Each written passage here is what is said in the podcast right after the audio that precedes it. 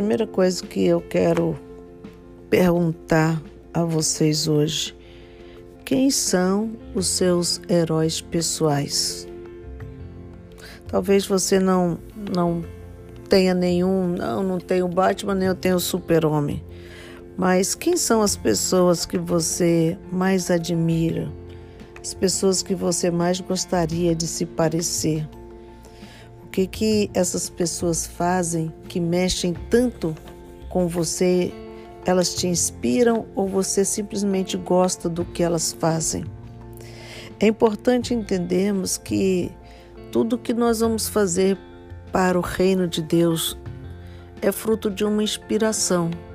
Ele nos traz algo, uma visão ou alguém que realiza alguma coisa e nós desejamos fazer igual ou maior ou melhor do que aquela que está sendo feita. Ou eu quero ser igual a essa pessoa.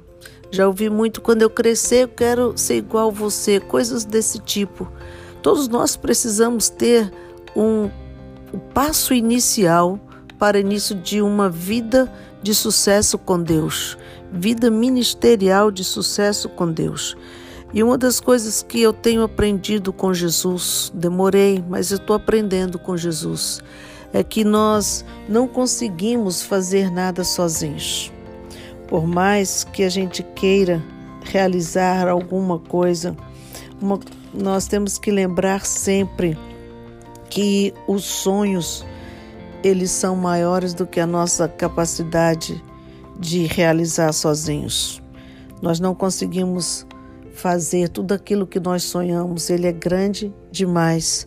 E Jesus sabia que isso era verdade, por isso ele chamou sua equipe e decidiu trabalhar essa equipe para que eles sonhassem juntos e desenvolvessem juntos esse, esse pro, tremendo projeto de levar o reino a todas as pessoas.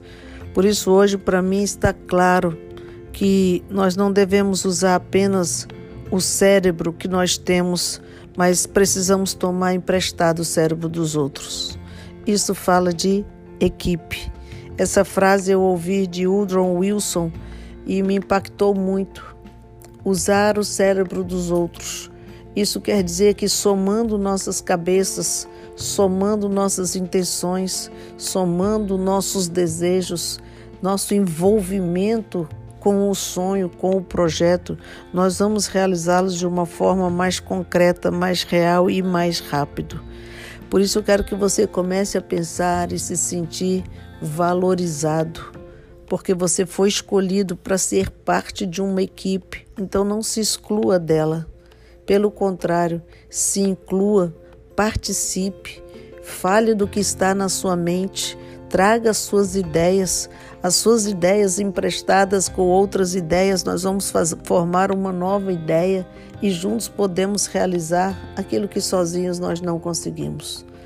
Nós precisamos trazer esse princípio de que nós não somos um cavaleiro solitário, que nós não lutamos sozinhos uma guerra, mas que nós temos ombro, nós temos pessoas ao nosso lado que pode nos levar a ter grandes vitórias.